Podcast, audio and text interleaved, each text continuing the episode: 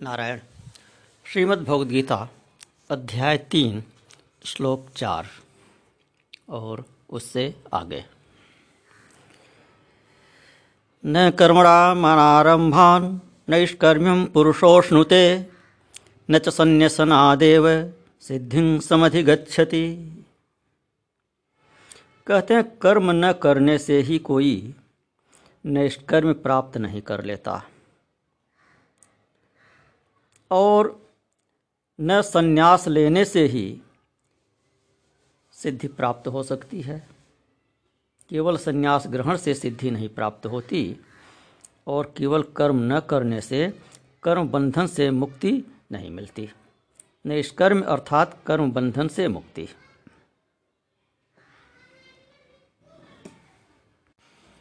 तात्पर्य है कि केवल खोड़ देने से केवल संन्यास ग्रहण कर लेने से ब्रह्म की प्राप्ति नहीं होती।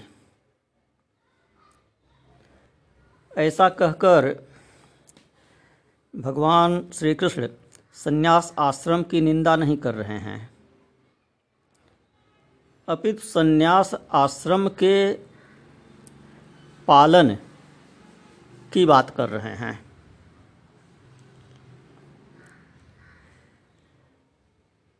एक प्रसिद्ध उक्ति है दंड ग्रहण मात्रेण नरो नारायणो भवेत। कि केवल दंड ग्रहण कर लेने से ही ब्राह्मण नर से नारायण हो जाता है। ब्राह्मण शब्द हम क्यों कह रहे हैं? क्योंकि दंड ग्रहण का अधिकार केवल ब्राह्मण को ही है। तो दंड ग्रहण मात्र कर लेने से कोई व्यक्ति नर से नारायण हो जाता है, यह प्रसिद्ध सूक्ति है। किंतु इसका बहुत दुरुपयोग भी होता है। तीव्र जिज्ञासा, तीव्र वैराग्य होने के उपरांत जो दंड ग्रहण करता है, उसके लिए कहा गया है।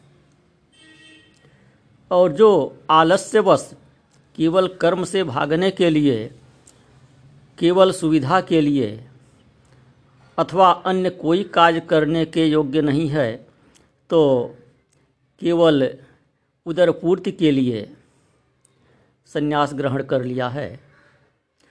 उसके लिए यह सूक्ति नहीं कही गई है। उसके लिए यह श्लोक लागू होता है, जो भगवान श्री कृष्ण ने तीसरे अध्याय में कहा, चौथा श्लोक, कि न च संन्यासनादेव सिद्धि समधिगछति आगे भी कहा, न न निरग्न चाक्रिय। जो केवल भगवा वस्त्र पहनकर संन्यास आश्रम स्वीकार करके अपने को कृतकृत्य मान लेते हैं और कहते हैं कि दंड ग्रहण मात्रेण नर नारायणो भवेत, वह केवल आत्मवंचना है। इससे मोक्ष नहीं होता। और इतने मात्र से ज्ञान नहीं होता। ज्ञान नहीं होता तो मोक्ष भी नहीं होगा।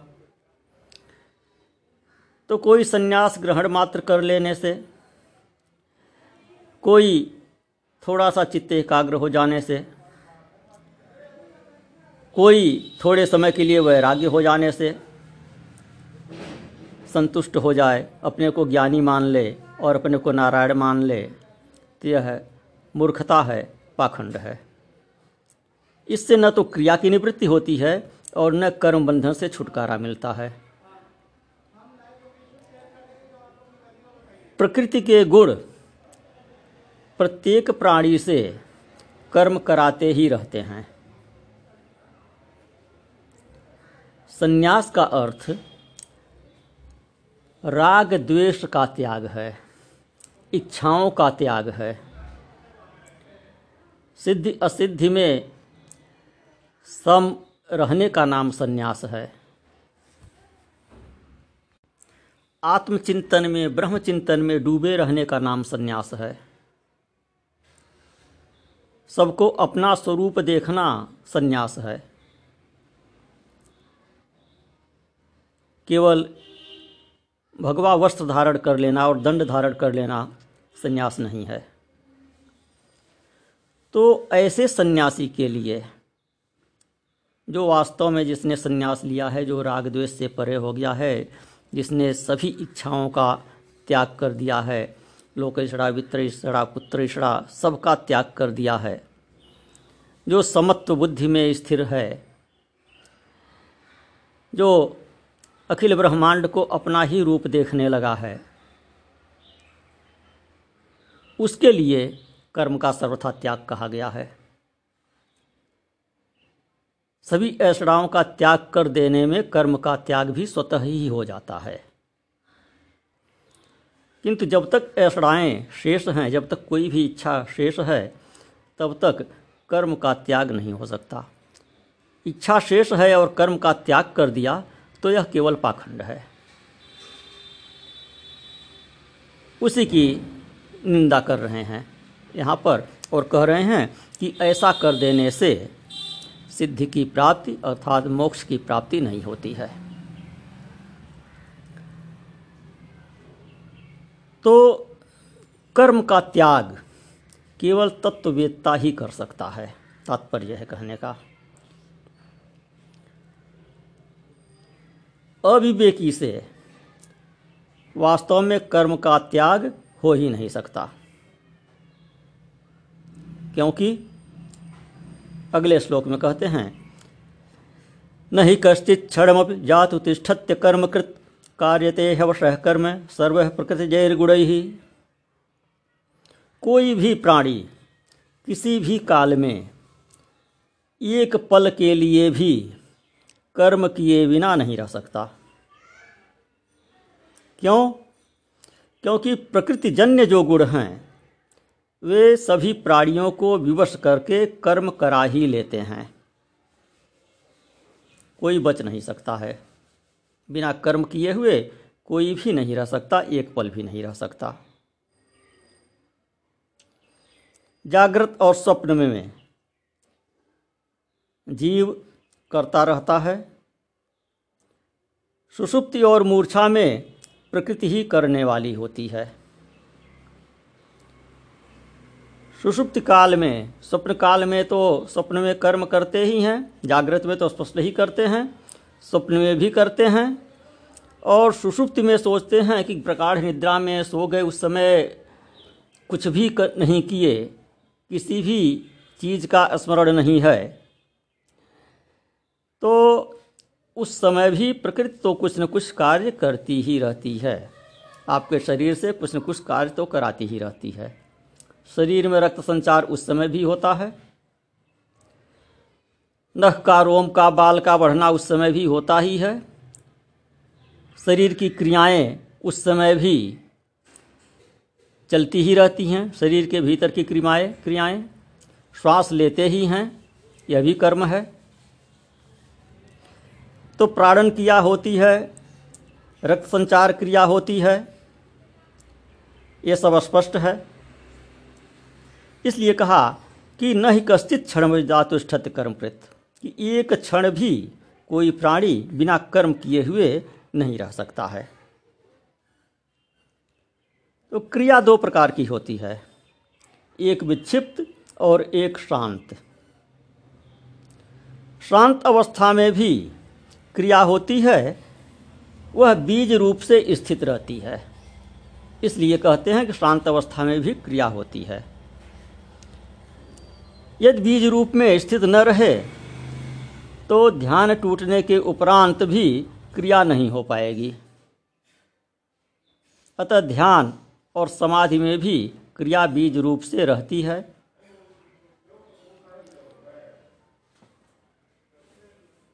और इसी प्रकार उत्थान अवस्था में, विक्षिप्ता अवस्था, जो कि भाषा में इसे विक्षिप्ता अवस्था कहते हैं। विक्षिप्त का अर्थ यहाँ पागल नहीं है। विक्षिप्त विक्षिप्त का अर्थ है सामान्य अवस्था मनुष्य की, जिसमें सामान्य कार्य व्यवहार करता है। उसे योग की भाषा में विक्षिप्त अवस्था कहते हैं। तो इस अवस्था में भी बीज रूप से शांति अथवा समाधि स्थित रहती है। क्षण क्षण स्वरूप स्थिति भी होती रहती है और विक्षेप भी होता रहता है। विक्षेप अधिक होता है, इसलिए स्वरूप स्थिति को हम पहचान नहीं पाते हैं। जो आत्मस्वरूप में स्थित हो जाता है, जिसे ज्ञान हो जाता है, जो बोधवान है, वह प्रकृति का भी अत्यंता भाव देखता है। तो उसके लिए जब प्रकृति ही नहीं है, उसके लिए जब संसार ही नहीं है तो उससे कर्म कैसे होगा? इसलिए उसके लिए कर्म का त्याग है। ज्ञान ज्ञानाग्नि सर्वकर्माणी भस्मसात कुरुते तथा। ज्ञान रूपी अग्नि संपूर्ण कर्मों को भस्मीभूत कर देती है। अतः तत्ववेत्ता से कर्म नहीं होते।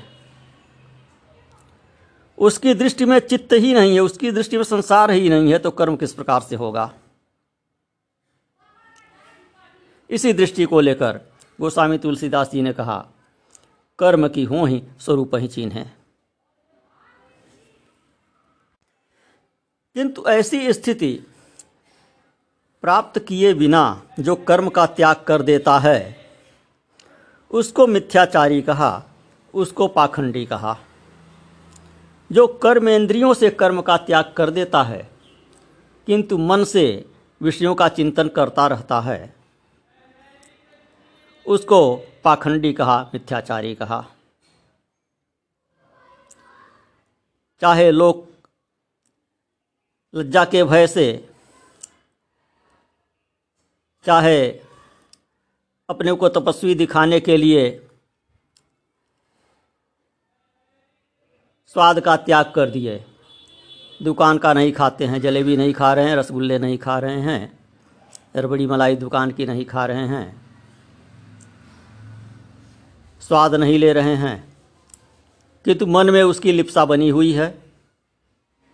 मन बाज़ार में भटक रहा है। मिल जाए एकांत में चुपके से खा भी लें। तो यह पाखंड है, यह मिथ्याचार है। वास्तविक त्याग यह है कि मन में भी उसका चिंतन न हो। विषयों का चिंतन मन से भी न हो। तो यह वास्तविक त्याग है। तो कहे, कर्म इंद्रिया संयम में यह आस्ते मनसा स्मरण इंद्रियार्थान विमूढ़ात्मा, मिथ्याचार से उच्चते जो केवल कर्मेंद्रियों को विषयों से रोककर और मन से इंद्रियों का चिंतन करता रहता है। मन से इंद्रियों के विषयों का चिंतन करता रहता है। वह विवेक शून्य है, वह विमूढ़ात्मा है, वह मिथ्याचारी है, वह पाखंडी है।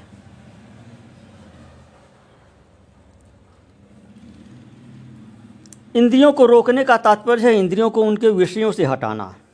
क्योंकि इंद्रियाँ तो रोकी नहीं जा सकती। बहुत लोगों का ऐसा विचार है कि क्रिया का सर्वथा बंद हो जाना अर्थात किसी वस्तु का भान न होना ही ज्ञान है। परंतु जगत की विस्मृति होने मात्र से कल्याण नहीं होता, क्योंकि विस्मृति तो सुषुप्ति में भी होती है और मूर्छा में भी हो जाती है। परंतु क्रिया उन अवस्थाओं में भी होती रहती है कुछ न कुछ। प्राण और रक्त इत्यादि की गति तब भी नहीं रुकती। तो ज्ञान होने मात्र से क्रिया कर्म बंद नहीं होते। सोने का ज्ञान हो जाने पर आभूषणों में कोई अंतर नहीं आता। इसी प्रकार बोध होने पर शरीर की क्रियाओं में कोई परिवर्तन नहीं होता।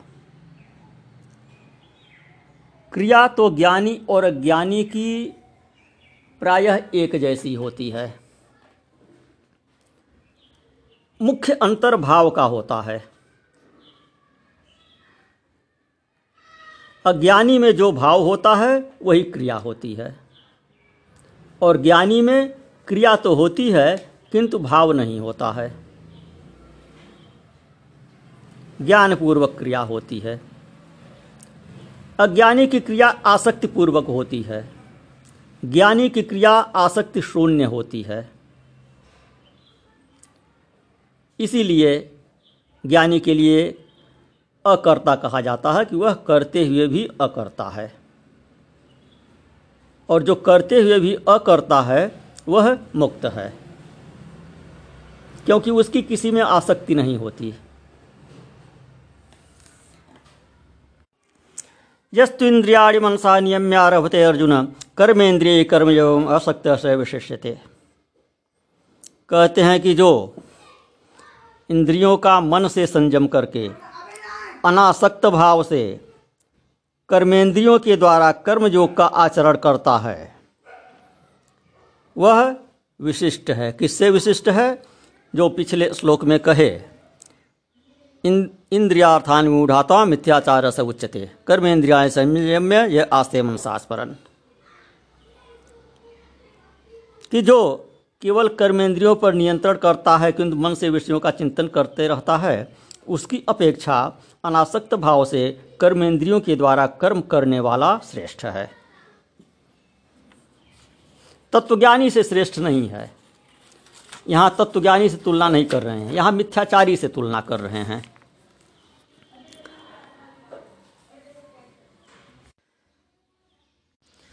यह ध्यान देने की बात है कि सभी ज्ञानियों का आचरण भिन्न भिन्न हो सकता है, किंतु ज्ञान उनका एक ही होता है। आचरण जो है, जो बाहरी व्यवहार है, वह प्रारब्धवश भिन्न हो सकता है अथवा संस्कारवश भी भिन्न हो सकता है। किंतु उनका ज्ञान एक ही होता है। भगवान श्री कृष्ण भोगी के रूप में प्रसिद्ध हैं। सुखदेव त्यागी के रूप में प्रसिद्ध हैं। रामचंद्र जी राजा थे, जनक राजा थे। रामचंद्र जी के गुरु वशिष्ठ जी कर्मकांडी थे। किंतु ज्ञान इन सभी का एक समान था। ज्ञान इनके आचरण में भेद था, ज्ञान में भेद नहीं था। केवल बाह्य आचरण में भेद था। कृष्णो भोगी शुकस्त्यागी राजानौ, जनक राघवौ, वशिष्ठ कर्म करता च पंचयते ज्ञानी न समाह इसलिए कहते हैं कि नियतं कुर कर्मत्व कर्म ज्यायो ह्य कर्मण। शरीर यात्रा च तेन प्रसिद्धेद कर्मण। पिछला श्लोक क्या था? ये जो अभी अभी इससे पहले श्लोक से पहले वाला जो श्लोक बोले, यह बाहर का श्लोक है, भगवत गीता का ये श्लोक नहीं था। तो पहले जो बोले, छठे श्लोक में, कर्मेंद्रियाणि संयम में ये आस्ते मनसा स्मरण इंद्रियार्थानि उठाता मिथ्याचार से उच्चते और फिर सातवें श्लोक में बताए यस्तु इंद्रियाणि मनसा नियम्यारभते अर्जुन कर्मेंद्रिय कर्मयोग अशक्त स विशिष्यते। कि मिथ्याचारी पाखंडी की अपेक्षा, पाखंडी त्यागी की अपेक्षा कर्म करने वाला उत्तम है, अनासक्त भोगी उत्तम है। आसक्त त्यागी की अपेक्षा अनासक्त भोगी उत्तम है। इसलिए नियतम कुर कर्म जायो है कर्मण, शरीर यात्रा विचते न प्रसिद्ध है कर्मण। भगवान श्री कृष्ण कहते हैं अर्जुन से कि तू नियत कर्म को करते रहो।